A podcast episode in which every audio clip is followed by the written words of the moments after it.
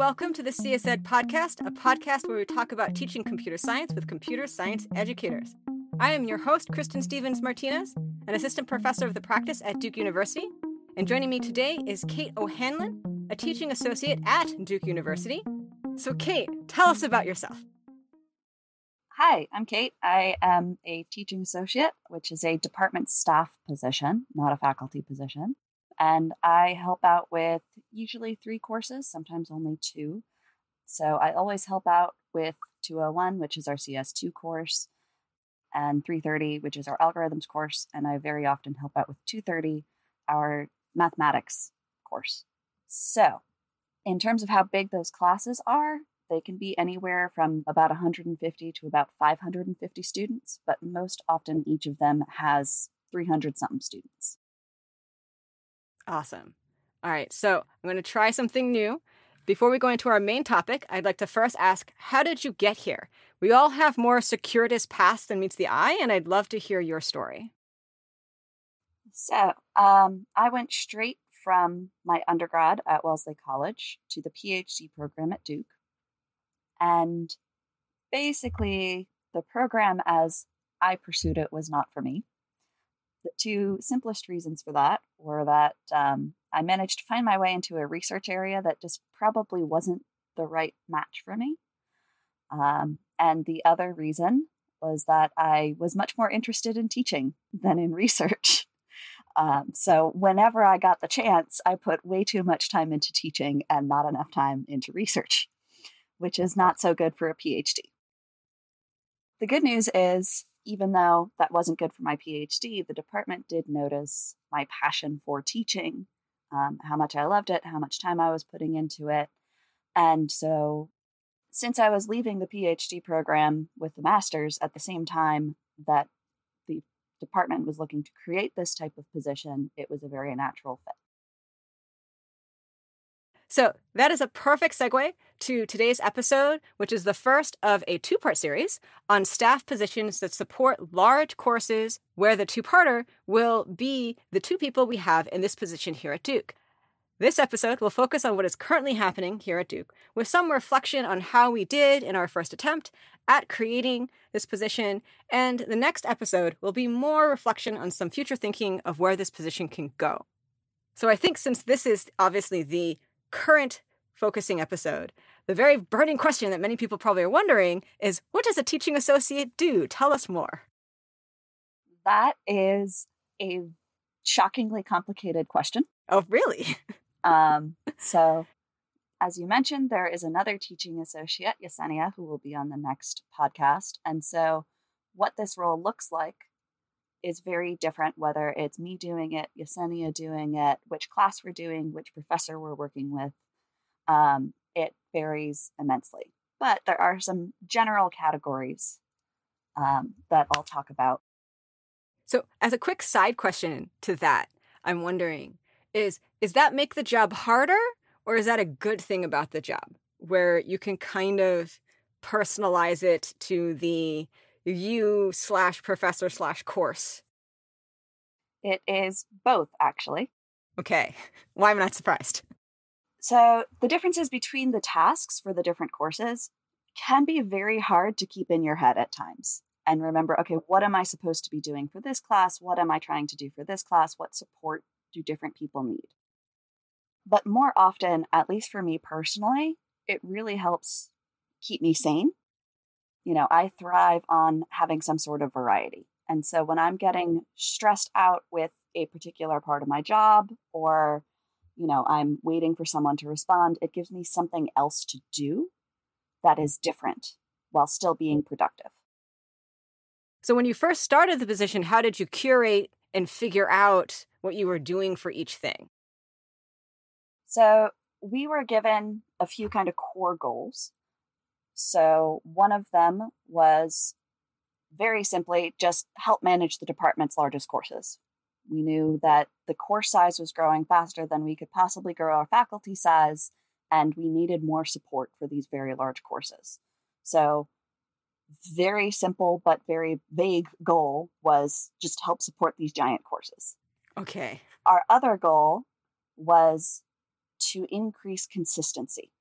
So the primary thing was consistency within a course across semesters, especially courses that swap professors around a lot, but also with the long term goal of having some consistency across the courses.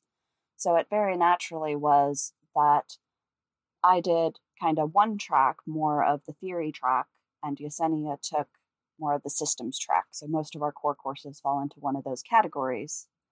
And so that way we could focus on that track. When we actually got into those jobs, then, with such an open task set, we sat down with the professors that we were working with, and it was okay, what are you hoping we'll do? And so these jobs were very much shaped by both what we wanted to do and our top skill set and what the particular courses needed. So if you look at even just 101, which Yesenia does, and 201, which I do, so our CS1 and CS2 courses, Yesenia was stepping into a course that was hyper organized, Kristin. for, for the audience, it was me that Yesenia started with, which I am hyper organized a little bit, probably too much for some people. but that course desperately needed an auto grader. And Yesenia was very happy to do some coding. And while she's very good at organization, she doesn't thrive on it like you and I do. So it made sense in both directions for Yesenia to step into that auto grader role. That's true. Whereas on my side, I was stepping into a course that had an amazing UTA who had already put together our auto grader, was maintaining it, but a course that needed much more organizational structure. And I love being organized. I organize in a very different way than Kristin does. we we organize different things, but I love organizing and logistics and everything. So I went almost the opposite route. I didn't touch the auto grader at all. I still don't know anywhere near as much about the auto graders for the course as Yesenia does, and 201 has a UTA position for that. But I did a lot more of the scheduling, logistics, managing the TAs. I remember also, especially in the beginning, one of the things that you were looking at was giving the TAs feedback and actually trying to help them improve in their TAing. And I remember hearing about it like a year in with Yesenia as my like teaching associate for for CompSci 101. It's like, oh yeah, Yesenia, at, at some point when you have the time, we should probably do that too for 101. Yeah. So that was something that was very much shaped by my personal experience. For me, there was some frustration in not getting much feedback from students, from the faculty, other than, you know, oh, I was doing well enough to get a TA award. Who knew? You know, um, there wasn't a lot of structure for getting this feedback to TAs, whether undergraduate TAs or graduate TAs. And I've been hearing that from a lot of people. And on the other side, there are certain things that the faculty just can't cover. And so the faculty were a little frustrated that they weren't getting some of this feedback. So the two things one of them is what you just mentioned. I started sitting in on all of our small group sections. So depending on the course called discussion or recitation, but basically the like practicum that goes separate from the lecture that's a smaller group, usually at most 30 students instead of, again, 300 something for the lecture. And that way I could sit in on the class and see how those TAs were doing. And I could tell them when they were doing very well. I could give them constructive criticism. And the TAs, for the most part, loved actually having someone telling them this. And then we also had actual data, you know, to give to the faculty, say how people were doing, to come back and say, okay, it's clear that people have misunderstood how we're hoping to do this, tell everyone that we needed to clarify this. And even later, you know, we tend to rely much more on student feedback, which is across the semester from 30 people, rather than my feedback, which is like one day from one person. But when we are making rehiring decisions, it's also very helpful to have one more data point, even if it's weighted very, very small in the overall data set.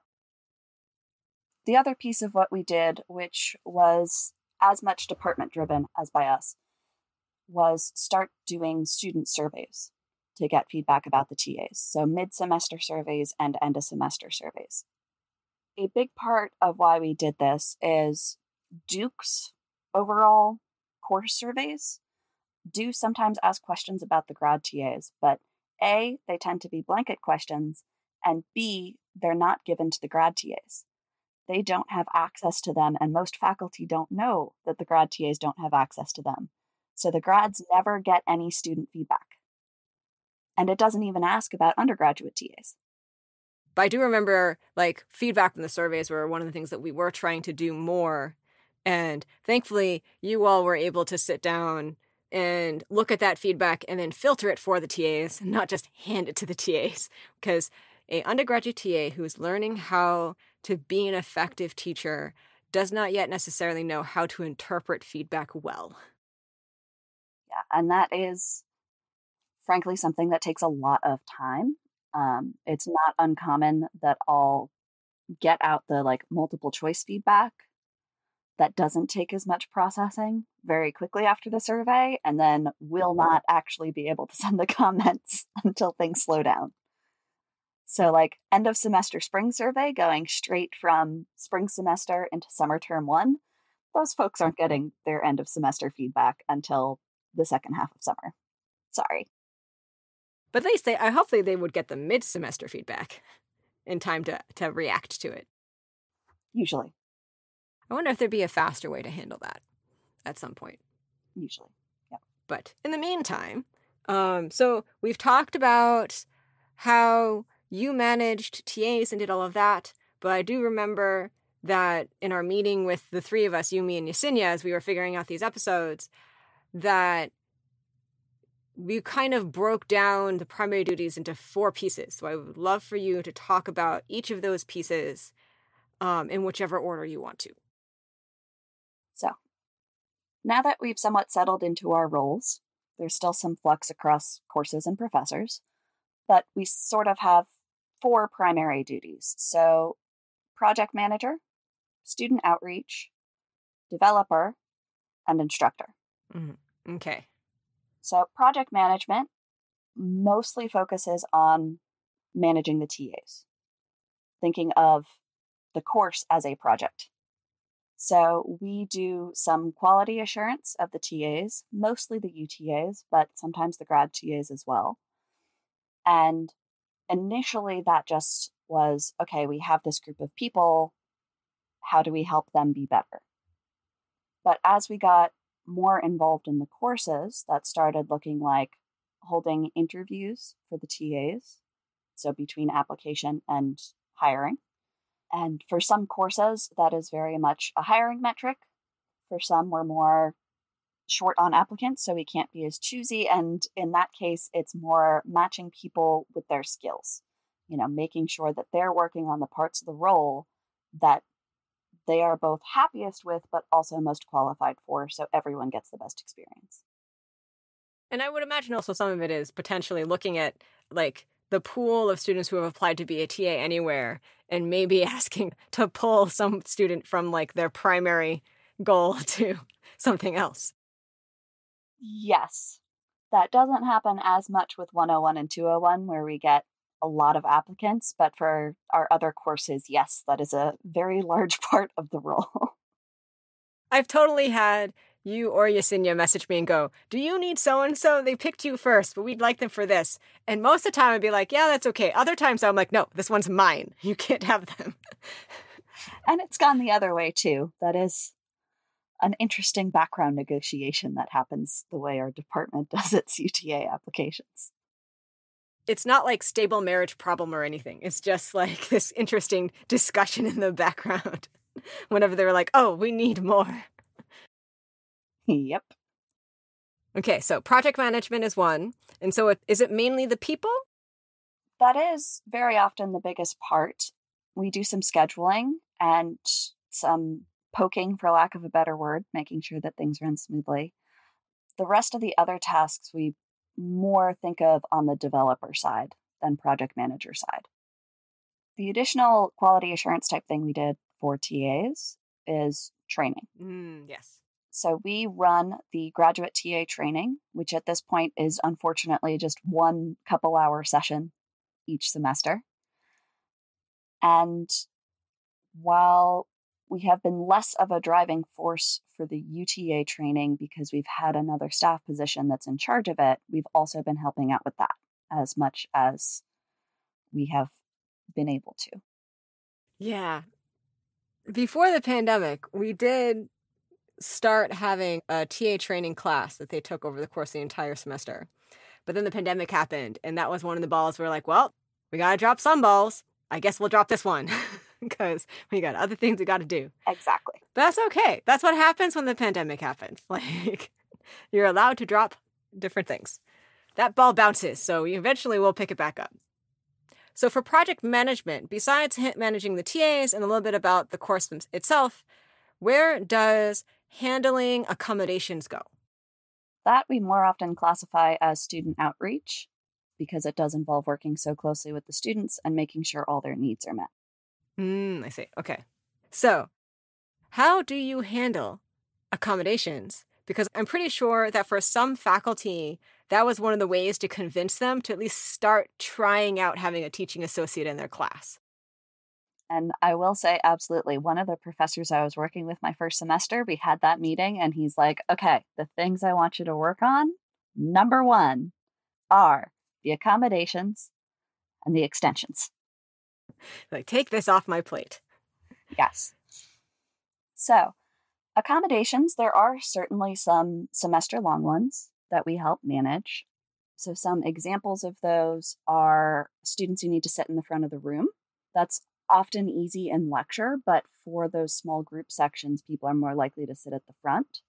So, we need to navigate that delicate balance between disclosing as little as possible, especially to peers, while also making sure the needs are met. So that's usually working with the student, making sure that they're okay with the discussion leader knowing about the accommodation because we can't be there every week. Then there's also things like making sure people have the lecture slides afterwards. There are some semester long ones, but most of the time is focused around exams. That's where the biggest chunk of the accommodations apply. I think that was a way of selling the idea of having a teaching associate helping with a large class, going like they can help you with all of the accommodation needs of students. And I at least appreciate that faculty understood that that was an important thing to do. And so we're like, okay, at first I didn't think I needed a teaching associate, but if they can handle this thing for me, great. Because yeah. certainly having someone who's doing this every semester and knows what things change, know what some of the guidelines are, because they do give us a nice little snippet about each accommodation, but that doesn't actually tell you everything. I remember turning to you all. Now I'm teaching class without a teaching associate, and then having to go like, what does non distracting room really mean? strangely, it means you can't have more than 10% of the class in the room. So for something with 300 students, that means you can't have more than 30 in the room, which is like a normal class size. Why did they come up with a percentage versus like a flat number? Um, that doesn't make sense to me. No, no, it doesn't. Um, so yes, having that institutional knowledge, in a sense, having someone that you know you can check in with to get those little details is important um, and has been useful for the department, even courses that we're not specifically working with. Yes, very useful. And it also helps, you know, it can be something that's very easy to get frustrated by because it can be a lot of work. Besides handling accommodations, what else is student outreach for a teaching associate position? So, another major thing is catching students that are struggling. And sometimes this looks like just looking at the data and seeing, okay, who isn't submitting things, who's consistently doing poorly on things. And sometimes it looks like just being someone who's explicitly asking the TAs, like, okay, are you noticing anyone in your small group section who isn't doing so well? And so we often reach out to those students and see what we can do. You know, see if there's any extra resource that they might not be aware of, or even just knowing that they're in a situation. So they might need more support, or making sure that they're in contact with their dean so that they're actually getting this connected experience where they have someone working with them across all of their classes. So it looks very different from case to case. But yeah, just making sure that someone is aware in these giant classes of the people who aren't doing as well. That's the piece that I probably miss most about not having a teaching associate because I definitely know I am missing students. And if I just had the bandwidth to sit down and look at my data, I would have found more of them. But like, definitely didn't have the time. And now, one of the things I am thinking about that I've had some time to breathe since the last semester is how am I going to try and put in mechanisms in my class next semester that will help me more easily find and see these students because I don't have a lovely teaching associate to like look at the data for me and give me a lovely spreadsheet that says so and so hasn't done X, Y, and Z, but they did do this. and I can decide. That's how Yesenia and I did it for our CS1, where she would just give me a spreadsheet and tell me like what each student is doing. And then I had a column that basically told her, like, okay, do this for this student, do this for that student. and like, I'll trust you for this one. that kind of thing. Just to like handle it and not have to worry that people are slipping through the cracks. Because one of the worst feelings is when a student finally does feel comfortable enough to contact you, but it's the end of the semester and you you can't change the past. And you're like, I can't I can't help you now because we are 14 weeks into a 15 week semester and I can't go back and change what happened. Like if you would come to me halfway through the semester, I would have been able to maybe change this trajectory, but can't do anything right now. Yeah. So this is one of those things where I'm like, I need to figure out how to handle this. Um, but we've now only done two of our four primary duties, so let's move on. uh, I had one more thing.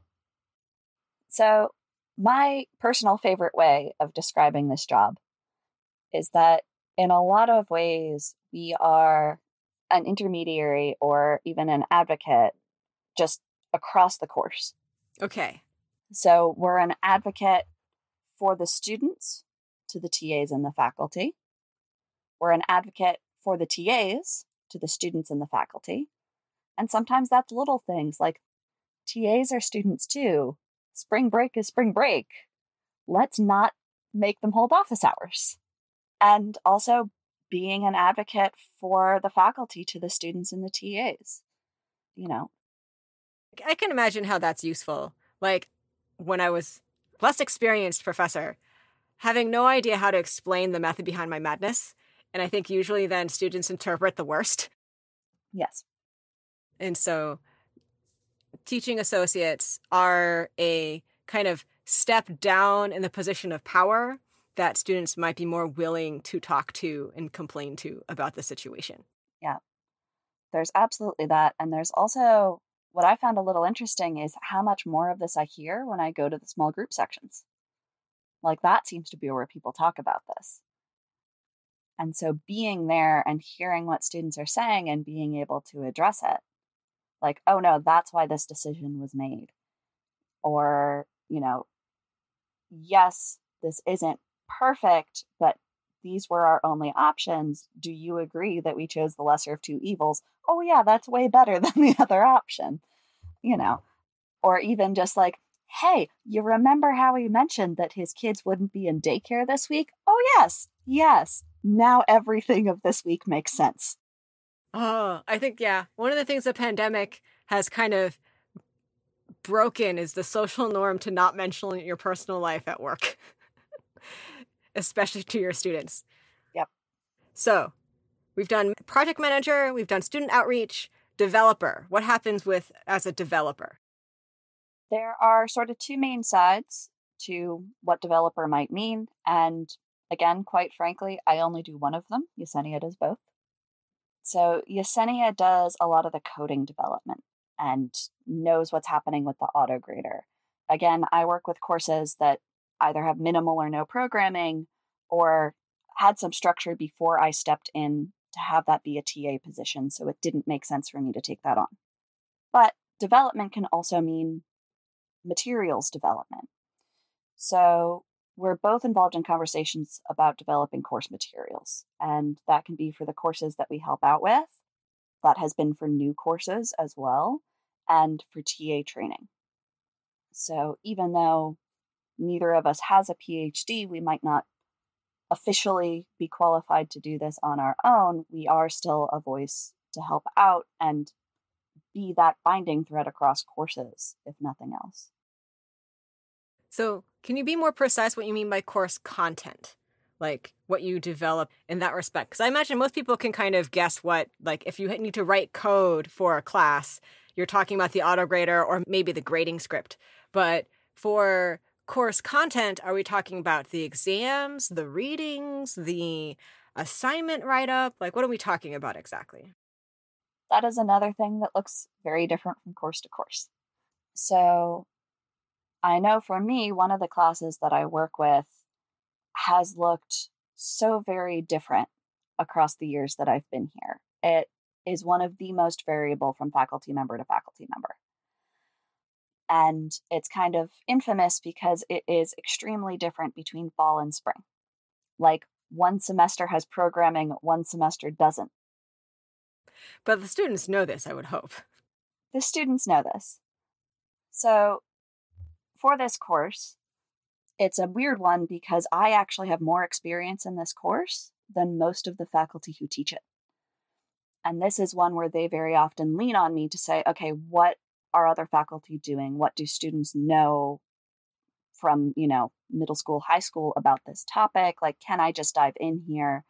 So, even though I'm not directly helping to write the lectures, that's one where I tend to very directly influence, like, what gets taught in the course just because I have this experience and can help guide, you know, what do people know going into this course and what do people know going out of other versions of this course. So it's like you help with consistency and part of your job is to hold on to the context that happens from semester to semester for that course even if the professor changes on that course.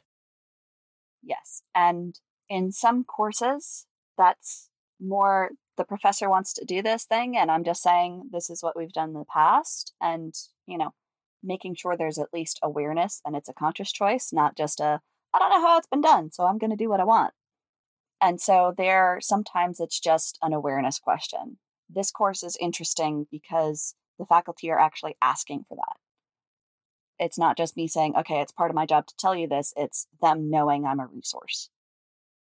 So you give feedback, you answer questions about content. Are you writing assignments? Are you writing homeworks, discussion material? Like, are you actually writing anything? Or is it really more of a feedback slash curation kind of thing? It is most often feedback and curation. So for exams, I have taken almost every exam that all the courses I've worked with have offered. You know, taken them for timing, proofreading. All right. So developing is both coding as well as content, but content is definitely more feedback and curation, which makes a lot of sense, I think, given that one of the original intentions of this position was to be that common thread across semesters, regardless of professor. So the last piece of the four primary duties was instructor. Yeah. So elaborate more on that. So that primarily is referencing summer. So something we've been doing since we started is teaching our own summer course. And that means we are the primary instructor. So we are actually teaching lecture, possibly doing the small group discussion as well, although for summer courses, that's usually the same size. so we actually, for that, are writing all the materials, writing the lectures, the homeworks, the exams, because, you know, we don't have to worry about stepping on someone's toes or making things too similar, too shaped by us. this is our course. That's the point. So that is definitely a very different experience. So, do you take the summer instructor opportunity to reimagine how the content should be taught or to iterate on something in particular and then maybe and bring back what you've learned into the regular offerings or anything like that? So, the complication in terms of exactly what I do is that I teach that course that I was describing earlier, where it varies so much from professor to professor. And so the fine line that I walk is that I actually have a favorite version of the course. But it's one that hasn't been taught in a few years. Oh, okay. so you're flavor number three. Yes. So what I have to do is walk this line between having it be like the version of the course that is my favorite and still making sure that people leave with everything that they need to know that they would have gotten in one of the other versions.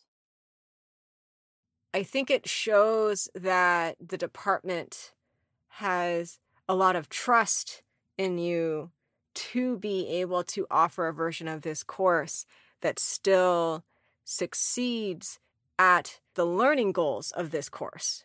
And I think that is something that I would not necessarily assume is something for every teaching associate, especially someone who's just started the position. Like my bet is that we didn't really like you know trust you 100% on your first year. Like i'm sure you also earned this trust over time. But i think overall that's a good thing that the department is going like kate's got it. We don't have to worry about her. She'll do what she needs to do we can trust her to not screw it up so i do definitely agree that that first summer there was more of a feeling of not 100% trusted, including us not 100% trusting ourselves, because this was the first time being primary instructor. But I think what really, really helped all around is that at least that first summer, we each taught a course that we had TA'd multiple times. So we had already proven ourselves to the department. We were already very familiar with at least some version of the course. So that was another big reason that that first summer I started with that version. Like I have since seen many, many more, and it's still my favorite. But that's why that was my core the first summer, because that's also the one I knew the best and had taught twice. So having one where we had already proven ourselves as secondary instructors and knew that we could trust ourselves to at least know the material, even if there were parts that we hadn't done before, I think comforted everyone to some degree. And again, stepping into the next episode a little bit, I think that is something that departments will have to think about. There are major pros to hiring someone from the same department who knows your courses, knows your logistics, knows how things work, can just dive into the role helping and have less onboarding time. But when you're applying to master's PhDs, there's a lot of talk about cross pollination. And I think that's also very valuable. It just means a different starting point for people. And I'm not sure that we would have been trusted or even felt qualified ourselves to teach that first summer yet if we hadn't really, really worked closely with those courses as both TAs and teaching associates beforehand. For the summer versions, how many students are you teaching? That varies pretty widely. So, the biggest factor in the discrepancy is whether it's taught in person or online. Okay. Which, which makes sense.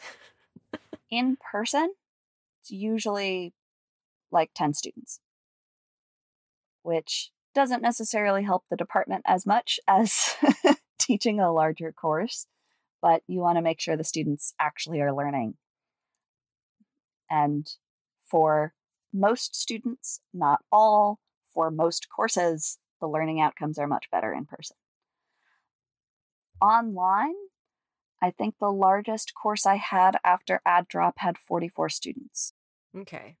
That's not this summer though. That's more summer 2020. Yeah, that's, that's COVID summer. We've had two COVID summers. So, like, which COVID summer are we talking about? I think that was 2020. Okay. And that in some ways makes more sense because like we were all trapped in our houses in some ways. So what else are you going to do that summer if you know you weren't going to do an internship or something? Might as well knock out one of your class requirements. Exactly. All right. So I want to be careful of our time. So let's do TLDL. Too long, didn't listen. What would you say is the most important thing you would want our listeners to get out of our conversation? Probably that there is value in having flexibility in these roles because that way they can be shaped to fit the best combination of like the teaching associate or whatever title you're going with that person's talents and interests with the course's needs the professor's needs and actually making sure that what we're doing fits what space we're trying to fill that being said, it's also very helpful to have at least some clear goals. You know, we managed to work with like two or three starting points. But certainly in our first few weeks, it was like, okay, we could really have used a little more guidance on what was expected here. And I think in the end, it worked out for the best. But at, for the first little bit, it was definitely stressful being like, I have no idea what I'm supposed to be doing here like yes i'm supposed to be helping i do feel like i'm helping but is this how i'm supposed to be helping making sure that the final equilibrium actually does what the department wanted and something that benefits the students when you say needs do you mean the needs of the course your needs the students needs the professor's needs or all the above all of the above and I don't know a natural place to put it. So, one of our challenges was we were coming straight out of the grad program. And so we had friends who were still in the program, peers. And some mm. of these people were then going to be our graduate TAs, and the power dynamic was going to change quite a lot. So, one of our struggles was differentiating our position from the graduate TA position. Making sure that there were certain things that, you know, okay, we don't do this, that's a graduate TA role. Graduate TAs don't do that, that's a teaching associate role. And having some delineations so that it was clear that we were a separate entity. And that's where having the flexibility was very helpful that's also kind of a counterpoint to the it can be very great hiring people from the program is they know other students and that can make things a little odd. All right. Well, thank you so much for joining us, Kate. Thanks for having me. And I hope this podcast helps answer some of those questions that we've all been getting about this position and what it can look like. I think it definitely will. And this was the CSED podcast hosted by me, Kristin Stephens Martinez, and produced by Amarachi Anakaraonye. And remember, teaching computer science is more than just knowing computer science, and I hope you found something useful for your teaching today.